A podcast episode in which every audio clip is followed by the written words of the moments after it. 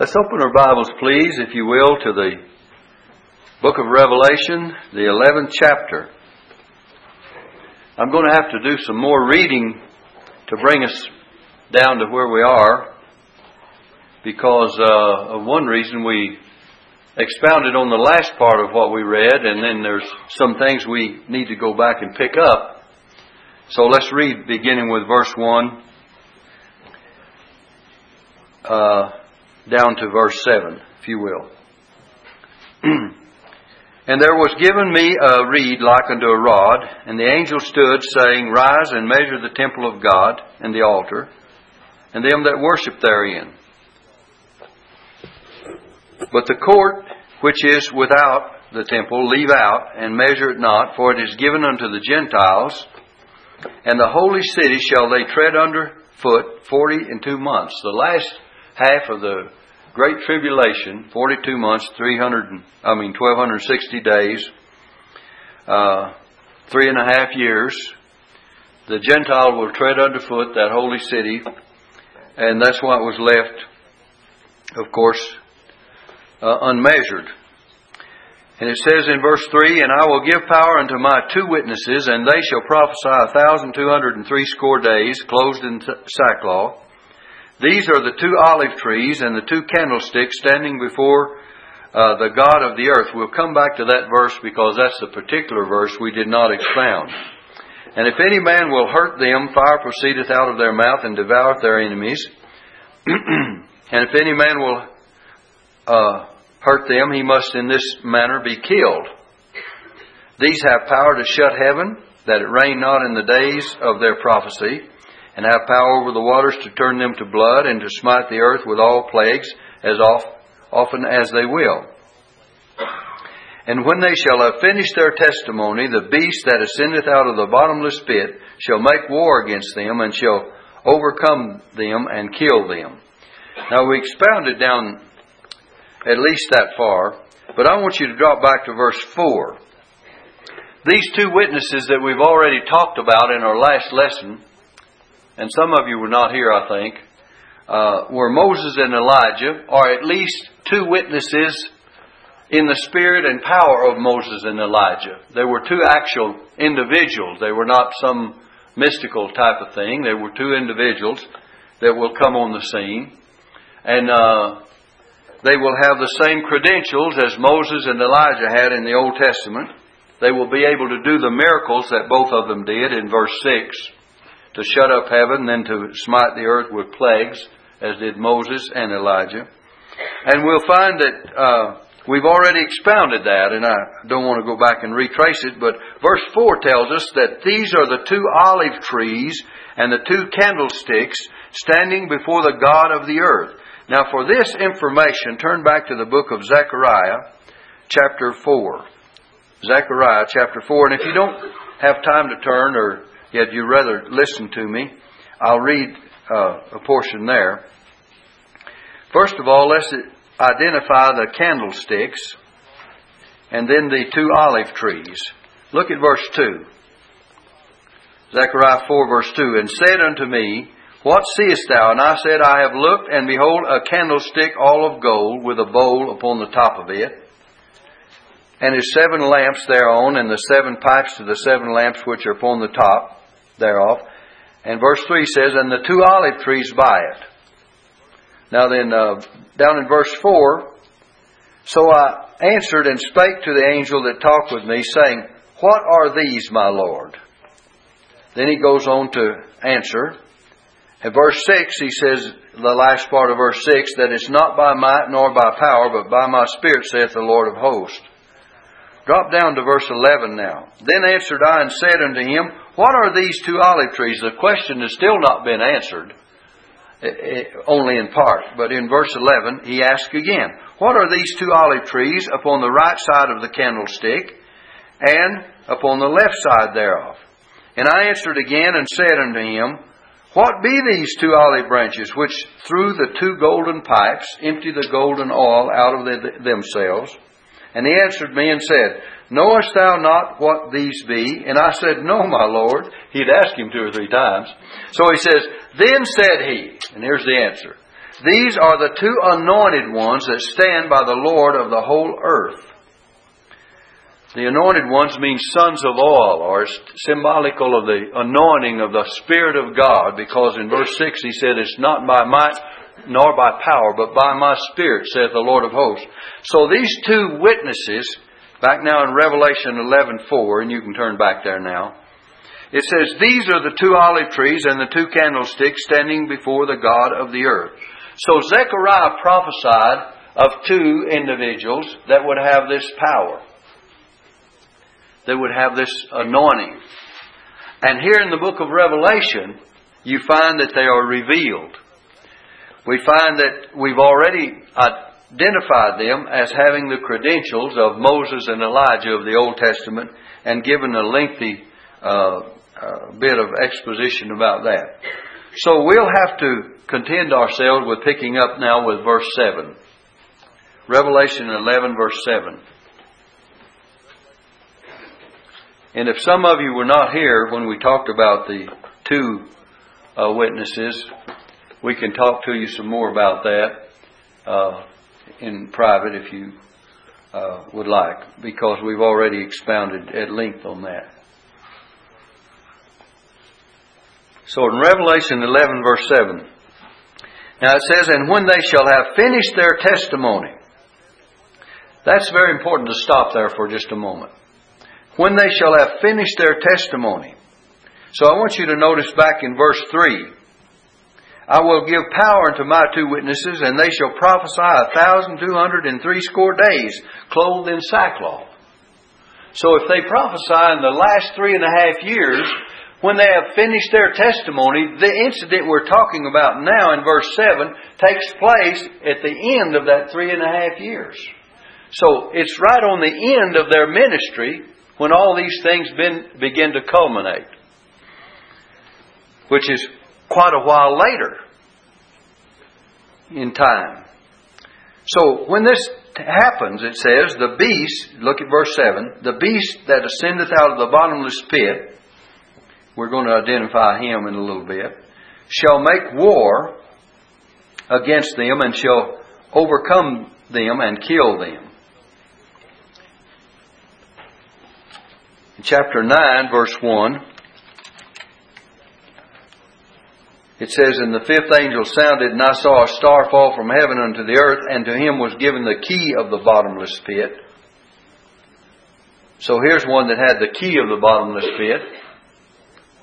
And here over in 11 verse 7, this beast ascends out of the bottomless pit. Now then in verse 8, and by the way, we'll have some more to say about that a little later on. Because in Revelation, well, before I read verse 8, um, there's so many thoughts about this running through my mind, I better give you a little bit of explanation. But in Revelation 13 verse 1, you have a beast arising out of the sea. And also in Revelation 13, you have a beast rising up out of the land the earth or the land. And these two beasts, these two great powers, great individuals, the first one rising up out of the sea, and I don't want to give full interpretation now, but it's out of the sea of nations uh, that he rises, and he's the leader or emperor of the revived Roman Empire. And then you come on down, I believe it's verse 11, I'm not looking at it right now but I believe it's verse 11, where there's a beast that rises up out of the, the earth. And actually, it means the land, or the land of Palestine. And this is the Antichrist, the beast, the false prophet. And you'll find him, now some disagree and think the first one is the Antichrist, but we'll get into that when we get there and show you why we believe differently. But uh, regardless of that, there are two wicked powers that, wicked men that rise up in the 13th chapter, and you'll find that uh, this one that rises up out of the land of Palestine, and we can tie you in with the book of Daniel to show you that he must be a Jew. He must be uh, of uh, the Jewish race, or Israel, or the Jewish people would not accept him as the Messiah. They accept him, but as the false Messiah. He's the false Messiah, but they accept him as the Messiah. So all of this stuff you hear, and maybe maybe this is a good time to camp there. All this stuff you hear about certain individuals that are not Jews being the Antichrist today, if you'll just check out the scriptures, this is not to be. He's not going to be a Gentile power in the first place. He's going to be a Jew because he makes a covenant with the Jews for three and a half years. And he breaks that covenant. Now, he's on the scene all the while, but he makes that covenant and he breaks that covenant in the midst of the tribulation period. But what, what you see is a seven year period of tribulation, and he's already appeared on the scene, and we have the details of it in Revelation 13. And what happens, he breaks that covenant uh, with Israel. Well, he couldn't make a covenant with them as their Messiah if they if he were not of the, their race. So you and I'll give you some scripture when we get there in the book of Daniel to show you that. But let's notice what happens to these two witnesses. In verse 8, you have uh, chapter 11, verse 8. After they're killed, these two witnesses will be killed. It says, And their dead bodies shall lie in the street of the great city, which spiritually is called Sodom and Egypt. Now that would, that would sound something else if you didn't read the last statement. It says, where also our Lord was crucified.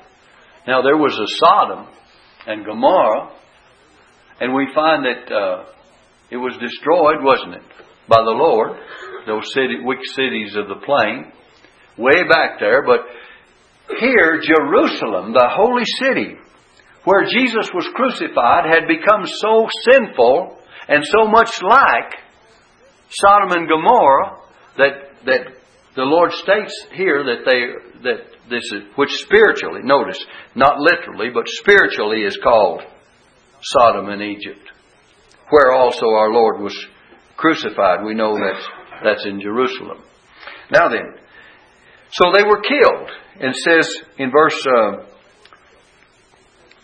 9 And they of the people and kindreds and tongues and nations shall see their dead bodies three days and a half, and shall not suffer their dead bodies to be put in, in graves.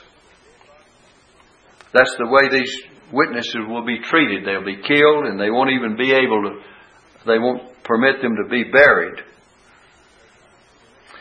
But it says in verse 10, And they that dwell upon the earth shall rejoice over them, and make merry, and shall send gifts one to another, because these two prophets tormented them that dwell, dwelt on the earth. They brought a lot of trouble to the people uh, in the way of judgment. And so they're rejoicing that they're gone, and they won't even let them be buried. And after three days and a half, the Spirit of life from God, look at this, entered into them, and they stood upon their feet, and great fear fell upon uh, them which saw them. So their public service was vindicated. This is their public vindication. That they would lie in the streets for three and a half days. They would not suffer them to be buried. Well, it's just as well because God was going to give them life, right? And uh, He just have to bring bring them out of the grave if they had buried them, just like he did Lazarus after four days. Remember, they said Lazarus had been four, dead four days already. And Jesus came before that tomb and he said, uh, uh, Father, I know that thou hearest me always, but for the benefit of these people that stand by, I said it. He said, Lazarus, come forth. And the Bible says, He that was dead came forth, bound hand and foot in grave clothes. And Jesus said, Loose him and let him go. And so Lazarus was resurrected. But uh, here, these will be resurrected after three days. And not only resurrected, but there's going to be an ascension. God is going to take them immediately into heaven after their resurrection. The physical resurrection and a literal translation. And they heard a great voice, verse 12, from heaven saying unto them, Come up hither. Just like it said to John in chapter uh, 4, verse 1 Come up hither. Just like when the trumpet sounds, God is going to say for you and I, Come up hither. At the rapture. 1 Thessalonians chapter 4, beginning with verse 13. And so It says, And they ascended up into heaven, up to heaven, in a cloud, and their enemies beheld them. So the Lord uh, not only resurrected them, but He also uh, took them up into heaven. Just as a picture of you and I, is how we also shall ascend into heaven. Now, verse 13. And the same hour was a there a great earthquake, and the tenth part of the city fell, and in the earthquake were slain of men seven thousand, and the remnant were frightened. Now then, there's no reason to believe that this is not a literal earthquake that happened, and will happen in the area of Jerusalem, where that the, the seven thousand uh, men will be slain, and the rest of the people will be affrighted. Uh, it says they will be affrighted and gave glory to the God of heaven. Now in verse 14 it says, The second woe is past. Behold, the third woe cometh quickly. Now I want you to look very carefully at verse 15. Because this brings us to the very end of the tribulation and the beginning of the millennium even though it's quoted right here, even though we have the information here, it brings us to the very end of it. It brings us down to the 20th chapter of, of uh, the book of Revelation, where you have the millennial kingdom. Now let's look at this, verse 15. And the seventh angel sounded, and there were great voices in heaven saying, The kingdoms of this world are become the kingdoms of our Lord and of his Christ, and he shall reign forever and ever.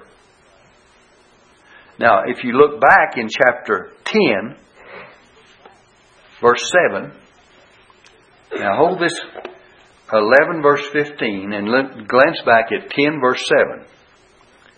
And it says the very same thing. It says, But in the in the days of the voice of the seventh angel, when he shall begin to sound, the mystery of God should be finished, as he had declared to his servants the prophets. You see what we're talking about? It was already said that when that seventh angel sounded, the, the mystery of God would uh, be finished, and as he had declared to his servants the prophets, the culmination of pointing to that Messiah's kingdom and the kingdom age Revelation chapter 20, and you'll read in the 20th chapter after Christ has come back in the 19th chapter, and you'll read in the 20th chapter the millennial reign, a thousand year reign of, of righteousness and peace. And so here in this verse, 11 verse 15, look at it very carefully again. It brings us to the very end of the tribulation and the beginning of the millennium. And let's read it once more. And the seventh angel sounded. That's what was predicted back there in the days of the seventh angel. The seventh angel sounded, and there were great voices in heaven saying, The kingdoms of this world are become the kingdoms of our Lord and of His Christ, and He shall reign forever and ever. Now then, we read in the 12th and 13th and 14th and 15th, 16th, 17th, 18th, and 19th chapter of other things transpiring. Many things that John is telling about that's going to happen. But here we're told that there will be a time that the kingdoms of the world will become the kingdoms of our Lord and of His Christ. So, I want to repeat again one thing that I said uh, uh as we be, or time and again as I've been teaching, is that all of this is not in a chronological order. It's just that John has all of this information uh, given to him, and he's trying to tell you all of it.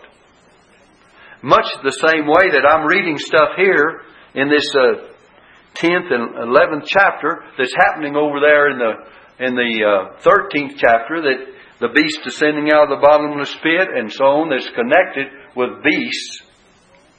But I can't tell you all about the 13th chapter till I get there. And so John just has a mouthful to digest, doesn't he? In fact, he was told to take that little book and to eat it up. And he said, well, in his, as he digested it, doesn't mean he literally ate it. Some wouldn't indicate that. But you know, you eat something, you digest something. We say that someone just, just devoured that book. Well, does that mean that they took it and put it in their mouth and it went into their stomach? Or did they just read it? Well, anyway, what, however it was, that future prophecy that he digested in chapter 10, he said, I took the little book and, and uh, out of the angel's hand in verse 10 it says, and ate it up, and it was in my mouth sweet as honey, and as soon as I had eaten it, my belly was bitter. So what he's saying here is that there were uh, sweetness about it. There was a sweetness of its promises of blessings. We've already mentioned that as far as God's people were concerned, but there was bitterness as far as the persecution and judgments that were concerned. And so all of these follow on through. And John is revealing all of these things as he is able to, to uh, speak them out to us, and as they're given to him, of course, it's all written down, and he, we have the record of it right here before us. But uh, let's get back to this.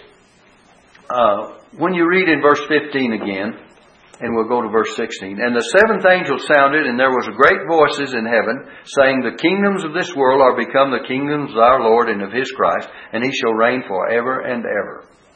Now, verse 16. And the four and twenty elders. Now, remember, we run across those way back there in the uh, fourth chapter and the fifth chapter. The fourth chapter.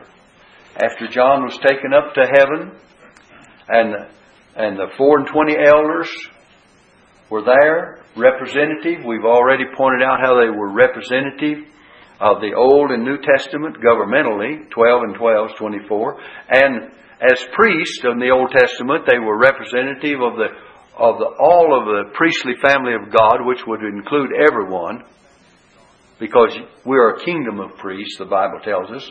1 Peter chapter 2 tells us that we are, as believers, we've been through this ground, are a kingdom of priests, a holy nation. And so they're representative of the redeemed in glory, the four and twenty elders which sat before God on their seats. Remember, they sat upon thrones. The word seats sometimes means thrones. Fell upon their faces and worshiped God. It shows you that the believers are redeemed, worship God, and they worship God only, by the way. In verse 17 it says, We give thee thanks, O Lord God Almighty, which art and wast and art to come. In other words, the past and the present and the future. He, he art, which art, that's the present, and was, that's the past, and art to come is the future. So he's the God of the past, present, and future, isn't he? Because thou hast taken to thee thy great power and hast reigned. Now when is he going to take that? Just like we said at the end of the, the tribulation period, he's going to take that great power and will reign. That's why it's all pointing to the end of the tribulation and the beginning of the millennium. Let me try to put this in perspective, if I may. The, tribu- the tribulation period, first of all, let's go back and summarize. The first chapter shows a vision of Christ glorified, the things which thou hast seen, John had seen. Chapters 2 and 3 show us, show us the church age, and the churches are mentioned.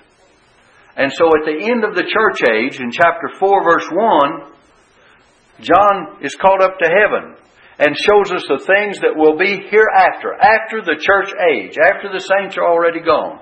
And they're already with the Lord in chapter 4, verse 1. And then they're seen with the Lord in chapter 4 and chapter 5. And they're seen singing the song of redemption in chapter 5. The 24 elders.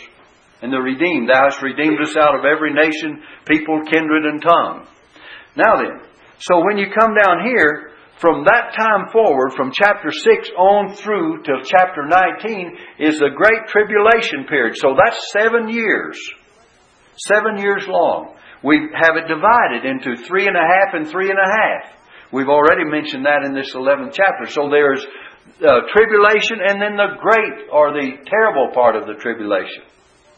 And then when you come to chapter 19, we find Christ coming back to earth in power and great glory, just as Matthew's gospel, Jesus said in Matthew's gospel, that he would come back in power and great glory. You shall see Son of Man coming in the clouds of heaven with power and great glory. And uh, so he's coming back. The Lord is not going to continue to stay in heaven, and neither are we. He's going to bring us back to this earth. Some people say, well, we're going to live in heaven forever. No, not forever. It'll be heavenly because He's going to come back and, and uh, rule and reign a thousand years. You read Revelation chapter 20 and it says a thousand years. They lived and reigned with Christ a thousand years. And then he goes on to go into the eternal state of things in chapter 21 and chapter 22. The eternal state of all uh, living creation and all of the redeemed and all of, of, of God's plan for eternity takes place.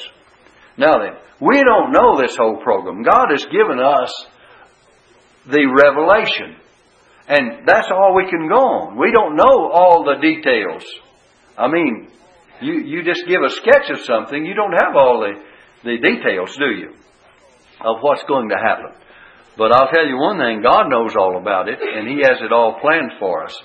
And so we don't have to worry about it one bit in the world. So, let's notice this.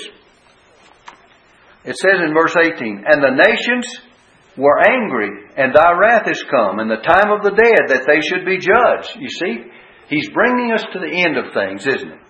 That they should be judged and that thou shouldest give reward to thy servants the prophets, and to the saints, and them that fear thy name, small and great, and shouldest destroy them which destroy the earth. See, this points to the time after the kingdom. It's symbolical of God's protection for Israel, because we're going to find in the next uh, verse, 19, the Ark of the Covenant and the covenant relationship with Israel. Now notice verse 19. And the temple of God was opened in heaven, and there was seen in his temple the ark of his testament. This is symbolical of God's uh, covenant with uh, Israel. And there were lightnings and voices and thunderings and an earthquake and great hail. So on the one hand, blessings, isn't it? And on the other hand, judgments. Just like we studied back there when John was told to take that little book and devour it, eat it up, and there would be sweet to his taste, but it would be bitter when he digested. And we said that that was sweetness in its promises of blessings, bitter in its predictions of sufferings, and that it contained prophecies to be declared to the nation of Israel. Now then, look at chapter 12. This is going to be interesting. And there appeared a great wonder in heaven a woman clothed with the sun, and the moon under her feet, and upon her head a crown of twelve stars. Someone says, How in the world are we going to understand this? Let me read a little bit at first. And she, being with child, cried, travailing in birth, and pain to be delivered. And there appeared another wonder in heaven. And behold, a great red dragon having seven heads and ten horns and seven crowns upon his heads. And his tail drew the third part of the stars of heaven, and did cast them to the earth. And the dragon stood before the woman which was ready to be delivered, for to devour her child as soon as it was born. And she brought forth a man child who was to rule all nations. Well, now, who's to rule all nations? Christ, isn't it? With a rod of iron. And her child was caught up unto God into his throne. And the woman fled into the wilderness, where she had a place prepared of God, that they should feed her there a thousand two hundred and three score days. That's the last three and a half years of the tribulation period. Now then, what's this all about? How do we identify this woman? Okay, let's go back to verse 1 and we'll try to expound something for you. This woman with child is Israel. And we can give you the, the proof of it. There's only one place in the Bible where you find any symbolism like this. And I want you to turn with me to the book of Genesis, chapter 37. The book of Genesis, chapter 37. And if you don't study this book, you'll never understand what that's all about. Genesis chapter 37. Jacob. Turn back there. The first book of the Bible, the 37th chapter. Now, Jacob was named Israel, wasn't he? Now we're trying to identify that woman and what takes place. Remember that the child was born of that woman, and the child was Christ because we've already, already identified that He's to rule the nations with a rod of iron. We know there's no other ruler but Christ. We know He was born of Mary, a virgin, as far as after the flesh is concerned. He was fathered by the Holy Spirit. But it doesn't say anything in the book of Revelation about his life as soon as he was born. He was taken up to heaven. Well, we know that in the transpiring of things, that was not what we were talking about. Is, is the life of Christ. We're talking about the fact that there was a ruler that came on the scene that came of a woman. And the devil tried to destroy that ruler that was born. Now look at Genesis 37. And Jacob dwelled in the land wherein his father was a stranger. Now Jacob is Israel. You have uh, Genesis 37. Jacob is Israel. You know, his earthly name was Jacob, and then he uh, was called Israel after a certain period of time. God gave him another name. And then he had 12 sons.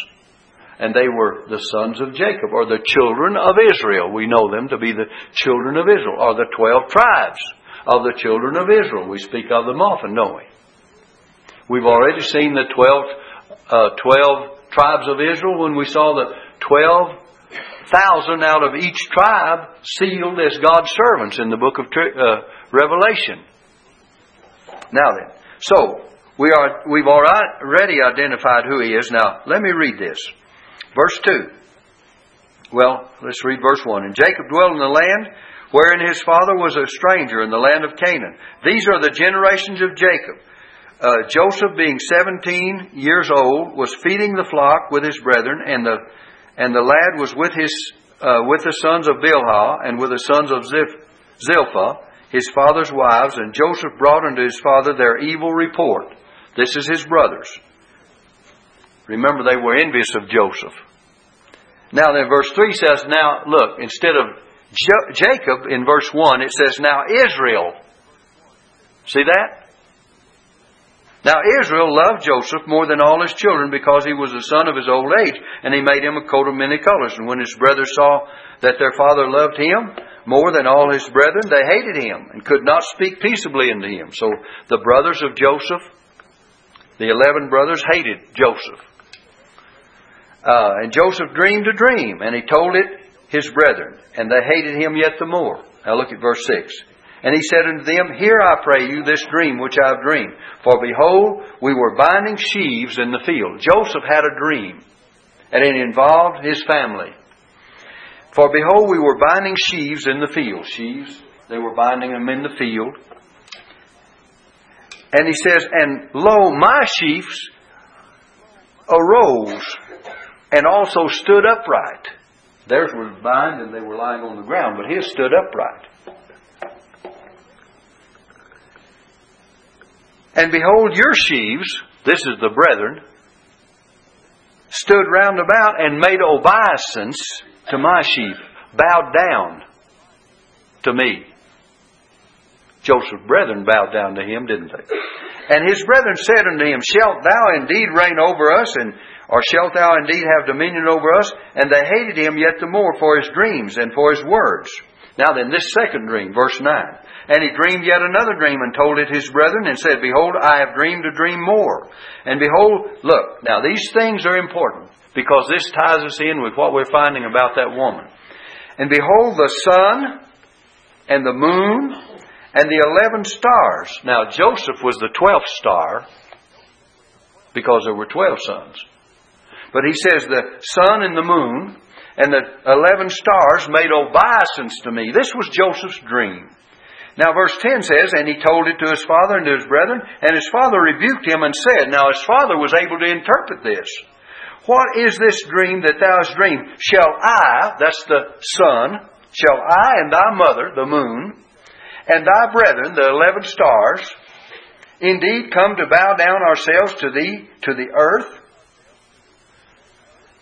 That tenth verse is the key to it. When Joseph dreamed this dream and he saw the sun and the moon and the stars, the eleven stars, bowing down to him, Jacob says, Israel, Israel says, Shall I and thy mother and thy brethren bow down to you? And he took that from the dream that Joseph had. Now turn back quickly. We could expound and expound on that, but turn back quickly to Revelation chapter 12. Verse 1 again. And there appeared a great wonder in heaven, a woman clothed with the sun, and the moon under her feet, and upon her head a crown of twelve stars. So you have the sun and the moon and the stars. Now then, who did that represent of old? It represented Israel. When we speak of Israel now, we speak of the sons of Jacob, not really him himself, but ever since then we speak of the children of Israel. Or we speak of Israel as a nation with 12 tribes. So here you have Israel identified. Clearly, very clearly. So it's the nation of Israel that brings forth the man child. And the devil is ready to destroy anything that the nation of Israel brings forth. Remember, there was time and time again in the Old Testament when through the kings God tried to destroy that line from whence Christ would come. But now let's uh, let's see here. In verse two, and she being with child uh, cried and travailing in birth and pain to be delivered. Now then, let's deal with this for a moment. The woman with child is Israel. There was a time that Israel, as a nation, brought forth that man child, uh, Jesus Christ. Turn to uh, Romans chapter 9. Let me give you something quickly. Uh, verse 4 and 5. This is very important. Romans 9, verse 4 and 5. Paul is rehearsing some things, and then he says, Who are the Israelites? Speaking of them, to whom pertaineth the adoption what, what about the Israelites? The adoption and the glory and the covenants and the giving of the law and the service of God and the promises. Remember, all these things pertain to, to Israel. Verse 5 is the key. Whose are the fathers and of whom, of whom? Israel, are the Israelites, and of whom, as concerning the flesh, Christ came. He came from Israel, who is over all, God bless forever. Amen. Verse 5. Romans 9 verse 5 is very important. So he came of the nation of Israel. Okay, back in our text. Revelation 12 verse 1. Let me just point out as quickly as I may. Though Jesus was born of the Virgin Mary, the Virgin Mary is not in view here. The nation as a whole is in view. Jesus was born of Mary. We know that she was of Israel too. So really, in being born of her was just another aspect of the fact that he was born of Israel or came from the nation of Israel. Because remember, her genealogy and Joseph's genealogy both are proven to be of the seed of David according to the flesh, and their genealogy and the nation of Israel is very important in, the, in their history. So, uh, the main thing you need to see is though that uh, Jesus came of Mary, according to the flesh, yet the nation is in view here instead of the individual. Instead of the individual person, Mary, the nation of Israel is in view because we're talking about that nation in this tribulation period. Now then, something else. Some people say, well, this represents, this woman represents the church. Jesus came, Jesus wasn't born of the church. Jesus established the church, didn't he? He didn't come from the church. The church came from him. So it could not represent the church. Uh, there are many cults that claim to be this particular woman. By the way, the Christian scientists claim the founder of their faith to be the woman pictured here. Can you imagine that? Mary, Mary Eddy Baker. And by the way, she had three husbands. There was Mary Baker, uh, Baker Eddy, and Glover and Patterson. And she came on the scene in 1886. Uh, we're talking about a false claim. Can you imagine some individual person claiming to be the one that's spoken of here? I can't even imagine what, how far out a person would have to go to believe that. And by the way, that's not the only thing, uh, that's just one of many, many things that is false about that uh, religion, Christian Science. In her book, Science and Health and Key to the Scriptures, she writes this. She says, now listen carefully. She says, and this is a quotation, there is no blood sacrifice, however great, can atone for the sins of men. Now then, if that's not outright denial of the redemptive blood of Christ, I don't know what is. Because there is a blood sacrifice, and it is great, and it can atone and redeem the sin, uh, atone for the sins of men.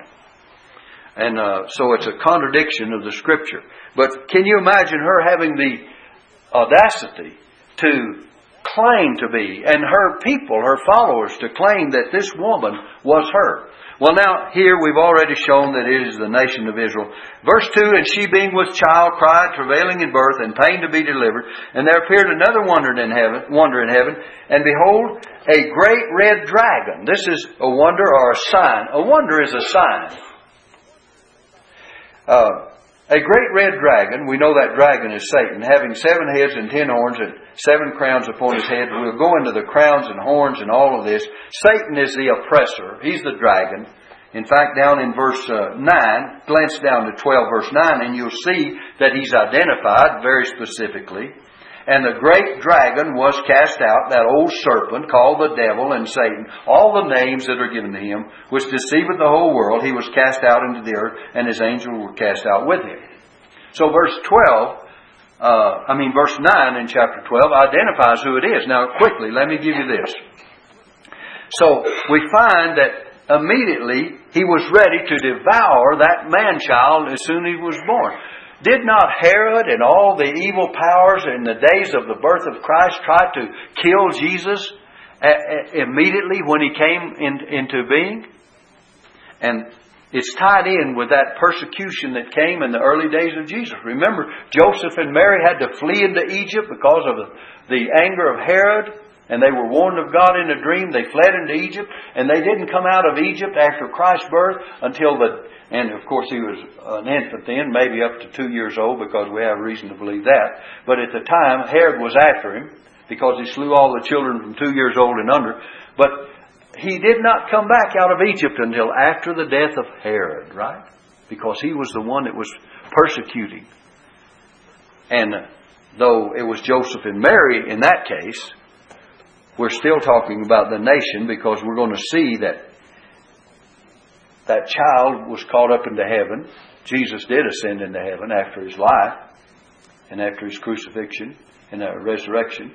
And then we find that during this tribulation period, we're going to find that this woman, Israel, is going to be continue to be persecuted. Not only when Christ was born, but throughout the tribulation period, she's going to be persecuted. The nation.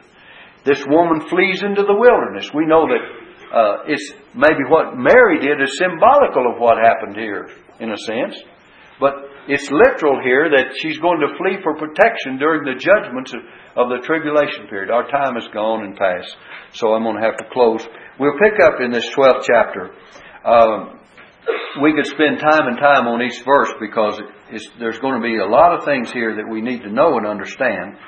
But read this 12th chapter carefully with Israel as a nation in mind, and this woman representing Israel as a nation. In fact, she'll be spoken of as fleeing for protection, even from the onslaughts of the dragon, the oppressor. We'll talk about the oppressor and about his horns and his heads and his power and and how he seeks to destroy this woman and is already destroyed